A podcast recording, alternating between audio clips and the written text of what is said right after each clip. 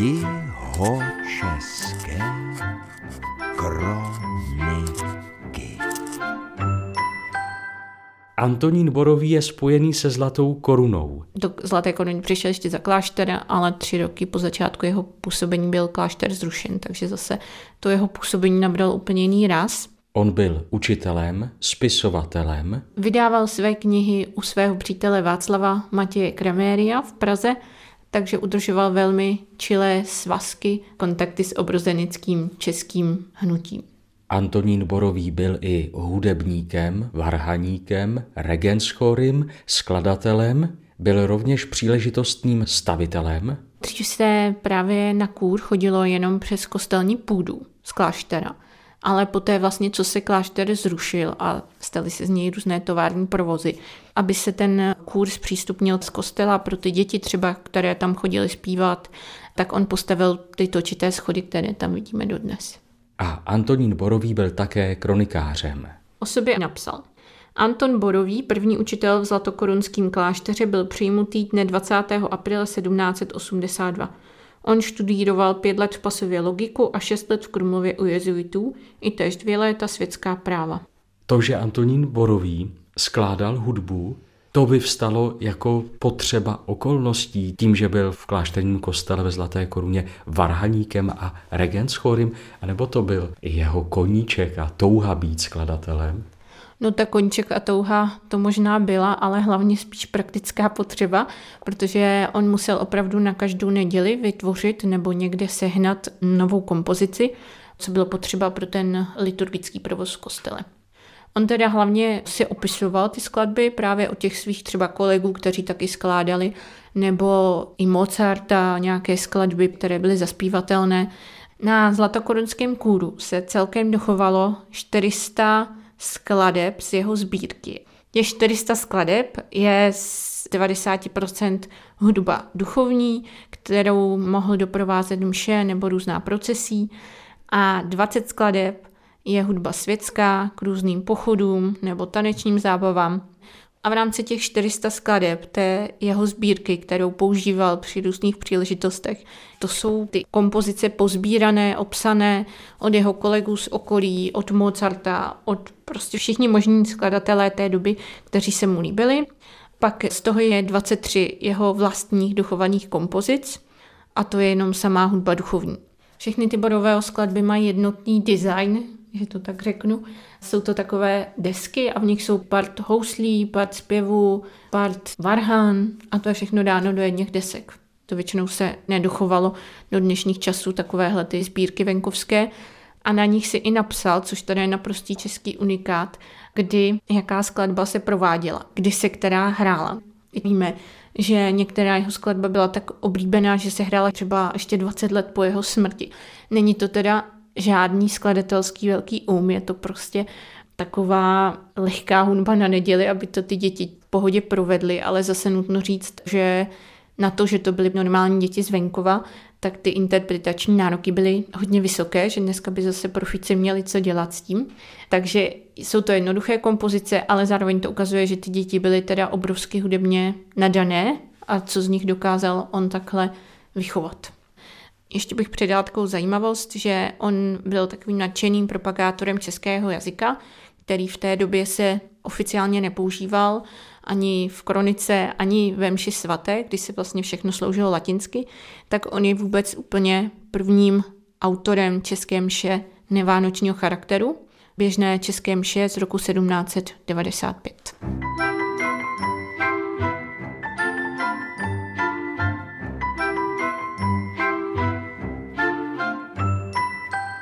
Poprosím vás, Markétu Královou, jestli přiblížíte, popíšete vlastní školní kroniku, kterou Antonín Borový psal. Je to text asi o 40 stránkách. Dnešnímu člověku by možná přišel těžko čitelný, protože je psaný starým pravopisem a starým písmem zvaným kurent. Obsahuje záznamy o všem, co Antonína Borového zajímalo, třeba, že v nedaleké Černici byl svědkem toho, jak se navyšovala věž a jak se svěšovaly zvony z roku 1576, pak o různých výročních trzích, které se konaly v Krumlově, Pak si samozřejmě postěžoval na drahotu, která stále stoupá a jeho plat, který stále klesá, o návštěvě Prahy, jak se vrátil do Pasova, jak si tam obstaral některé skladby. Je to psaný i částečně retrospektivně. Takže ty zápisy musí být velmi dílčí asi, protože mhm. to psal jo. za nějakou řadu let. Psal to od roku 1805. Co do té doby zažil, tam se psal a pak to psal pravidelně až do smrti.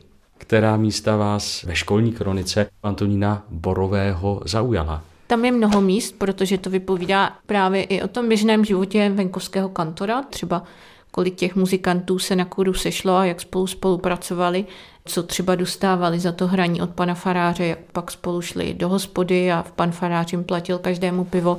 A mám takové dvě citace. První je poetická o tom, jak se slavil advent ve Zlaté koruně a Vánoce. Skrz celý advent do nového roku a ve svátek jsou roráte. V šest dá zvoník vždy znamení, 24 svíček dal pan farář na kůr. Jak se zazvoní na mši, furt po kadenci se zpívá Ecce Deus Veniet, třikrát po něm se přestane a kněz má oraci etc. Pak se začne zpívaná mše, písně zpívají adventní, po jednom verši jen, každý den jiná píseň. Po mši se modlil pan farář osm odčenáš a zdrávas, po nich byl svatý svatý. Rodáte byly vždy zpívané, nechť byly placené nebo ne. Roku 1804 byly rodáte v neděli a ve svátek. Antonín Borví tam vlastně popisuje celkově celý rok, co se na kůru hrálo a jak to prováděl. A i se mi líbí, že zmiňuje, že se snažil o vysokou kvalitu místní hudby, ať to měl placené nebo ne.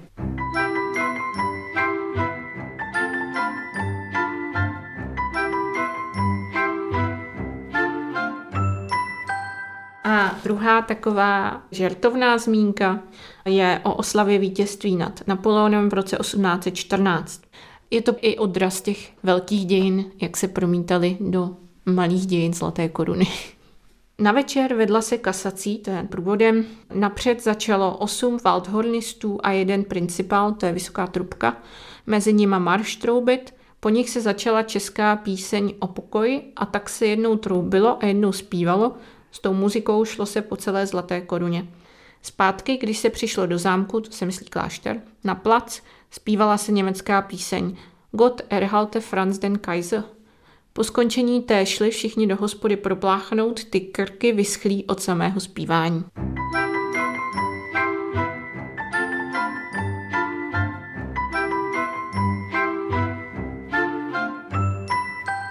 Paní Králová, měla jste možnost osobně vzít borového kroniku do rukou a pročítat ji z těch zašlých starých stránek? Neměla, ale ta kronika je teď dostupná každému na internetu, na stránkách státního okresního archivu v Českém Krumlově. Je už digitalizovaná, naskenovaná, takže každý se tam může podívat a každý si ji může přečíst, ale protože je tam opravdu velmi mnoho těch faktů o životě vesnice na přelomu 18. a 19. století nebo i celého regionu, tak by si určitě zasloužila nějaký přepis a vydání v novodobé podobě, aby každý člověk měl přístup k těmto faktům.